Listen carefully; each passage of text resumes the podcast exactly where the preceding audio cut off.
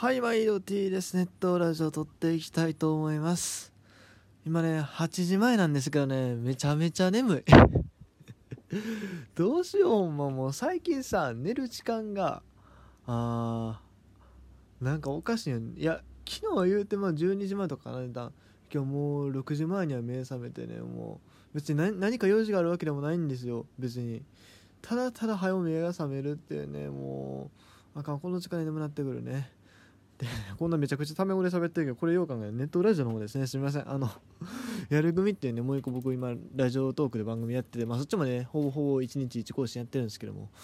うーちょっとねそっちとこっちじゃね全然 テンションが違う風にやるようにしてるんですけどこっちの方がちょっとね多分年上のねリスナーさんが多いということもあってね割と固めに話してるつもりではあるんですけども。固め固めっていうほど硬くはないけれども。うん、まあいいや、えー、行きましょう。今日、野球の話題ね、喋りましょうということで、えー、あね、今日はやっぱね、えー、僕的にはね、やっぱ鳥さんね、阪神タイガース鳥谷隆さん、阪神タイガースって赤も千葉ロッテマリーンズね、移籍しまして、えー、本日実戦デビューしました。あ相手はね、えー、ジャイアンツの2軍ということで、えー、ロッテのファームですね、浦和球場の方にて、えー、本日試合に出場して、えー、3打席だったんかな。で、えー、1安打という形でした、えー、今日のね試合に関しては11スポーツという、まあ、ネット配信でですね、まあ、無料でやってくれてたんで、まあ、僕も見ました。第1打席はちょっと、ね、間に合わなかったんですけど第2打席第3打席をね、えー、見ました。うん。まあ第2打席はねまあいい当たりだったんですけどもちょっとね走りすぎて。2列突っ込んでアウトになってたりしましたがまあまあまあ、あのー、久しぶりのね実戦であることを考えて、えー、考えたらね全然上出来やと思います、まあ、守備でもね軽快な動きを見せて、まあ、軽快な動きっていうほどほんまにいい動きかっていうのはまああれですけどでもまあまあとりあえずまあまあの動きをしてましたし、うん、まあいいんじゃないですか。相手のピッチャーもね、えー、戸郷っていうまあすごい今シーズン100期待されてるピッチャーで、まあ全まあ、鳥さんが安打打った回に関しては割と内容悪かったですけども。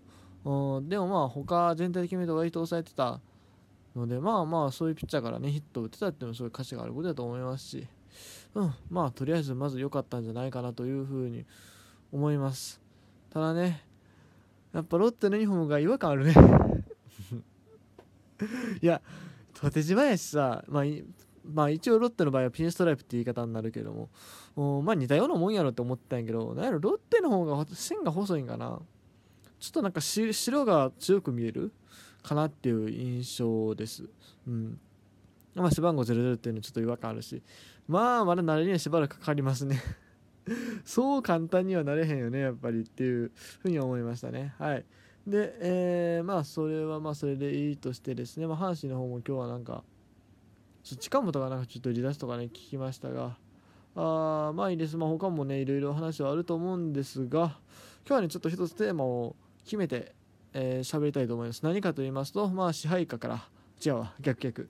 育成から支配下へっていうテーマですね。これちょっといきたいなと思います、えー、まあこの話もねまあいろいろあるんですけどまあまずねこれですよね、えー、先日支配下からね、えー、え違う、支配下登録がね、発表されましたソフトバンクホークスのお二人ですね、えー、ピッチャーの尾形投手と、えー、野手のリチャード選手ですね。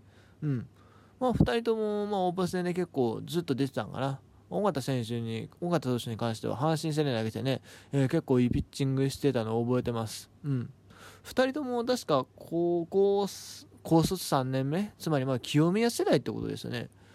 でそこからまあ2人とも育成ドラフトで、えー、入ってねここまで上がってきたと。すごいですよね。いやあの世代すごいよね普通に。多分また大卒のタイミングでもそれなり選手が来たりするんじゃないですかああいう世代ってね。まあ肝心の清宮君はねまだあれですけどもまあ現時点でね、まあ、村上っていうのはすごい結果残してますしえー、あとピッチャーでいうとピッチャーで言うと？誰や？あれ喋り始めたわ、芋の。待って、そ山本由伸は1個上やな。えー、ピッチャーで言うと誰や？誰や？誰や？阪神佐伯違う、その1個下や。あーっとてんてんてん丸ということでね。異例が思い浮かばなかったんですけども。榊原とか？いや榊原もももっとあれか。あまあいいや。まあいいや。えー、ととりあえずあの村上世代ということで。え横田修斗選手。もうストレートがねだから藤川90クラスって言われてるんですよ。うん。三振が取れるリリーバーということでね。まああのー、まあ藤川球児ほどかっていうとまあなかなかあれですけどでもまあそれぐらいのポテンシャルはあると言っていいんでしょうね、うん、宮城の出身ですか？右投げ左打ちって確か藤川球児と一緒ですね。あれ僕一個心配なのはねやっぱソフトバンクのリリーフ陣結構酷使されがちなんで。うん。まあソフトバンクに限らずですけどリリーフって結構酷使されがちなんでそこはちょっとどうかなっていう。そうだから岡田監督岡田監督じゃわ、えー、工藤監督。工藤監督にはですねもうぜひあの本当にあの慎重にっていうかうまいこといいピッチャー揃ってんねんから。まあこれはもう別に岡田投手の球に限らずですけどもっとなんだろううまいこと回してほしいなって思うんですよね。でそれから、え、こちらリチャード選手。リチャード選手ね去年の10月ぐらいかな？その多分ね去年だからアジアウィンターリーグで注目を浴び始めたと思うんですけどその前に僕多分記事で一回見たんですよね。それなんか面白いのがいるっていう風に聞いて。でも僕の大学の知り合いにですねちょうど沖縄小学のね出身の子がいたんで彼に知ってるって聞いたらああなんか聞いたことありますみたいな話言ってたんでへえと思いながらねだったんですけども。えー、オープン戦成績2割7分3厘、まあ、そんなに高くはないんですがあホームラン2本打ってますし、えー、まあそういうところが評価されてかなと。まあでもね最近6試合の成績ちょっと見てるんですけどまあ空振り三振の多いこと。三振の割合がすごい多いんちゃうかこれ。三振ちょっと数 9, 9三振ですか。22打数の9三振ですよまあまあしてますね。まあまあまあでも若いんでね。それはまあ思い切りの良さと捉えてって感じでしょうかね。やっぱりねソフトバンクね増田選手の後っていうのがなかなか見つからない。じゃないですか。まあ候補はいろいろいましたけども。うん。増田修とかもでも彼と同い年かなリチャードと。うん。まあ、そういう意味ではね、まあ、いい刺激になるのかなと思いますが、まあでも現時点でまだリチャード選手の方が上っていう評価なんでね、いや、やってほしいです、本当に。うん。なかなかだからこれ前も言ったと思うけどもハーフで、えー、評価された選手ってあんまりいなくないですか多分、まあ、その在日韓国人系はちょっと別にしてあと台湾人系もちょっと別にして、えー、まあ欧米系のね血が入ったでいうと、まあ、ダルビッシュがねやっぱり有名どころでありますしまああ欧米じゃないんけどまあ安明とかいるからでもまあ欧米じゃないんですよね。欧米で言うとだからそうあダルビッシュも欧米ちゃうイランや。そもそも問題。うんでもなんだろう。まあハーフの選手でさあれなん野手であんまり活躍した人がいない印象なんですいやいるかもしれへん。僕は知らないかもしれへんけども。その大活躍したのって日本代表クラスまで行ったのって多分おらんのちゃうかなだからねそこのね枠をねぜひこの、ね、リチャード選手狙ってほしいなと思いますね。もちろんね、今ね、各球団いろんなね、ハーフの選手いますけども、オコエルイとか、あ宗優馬とか、ああいうあたりもいますけども、このまずリチャード選手、行ってほしいなと。特に大砲、完全なこういうがっつりした大砲タイプでっていうとね、まあ、フェルナンドとかおったか。でもあの辺も結局まだ開花してないし、このリチャードってどれぐらいやるのかなって、めちゃくちゃワクワクはしますよね、ほんまに。で、えー、他球団他球団で、えーとまあ、まだ支配下になるとアナウンスされてないけど有力選手をちょっといくつか挙げていきたいんですけれども、えー、まず1人目はこれね今日試合見ててええなと思ったんですけどいや前からねちょっと話は聞いてたんですけども千葉ロッテね千葉ロッテの渡辺幸四郎この選手は今年が3年目の選手なんですけども外野手なんですけどね経歴がねまあ独特なんですよ。中学の時に野球を1回やめたんですよけ怪我で。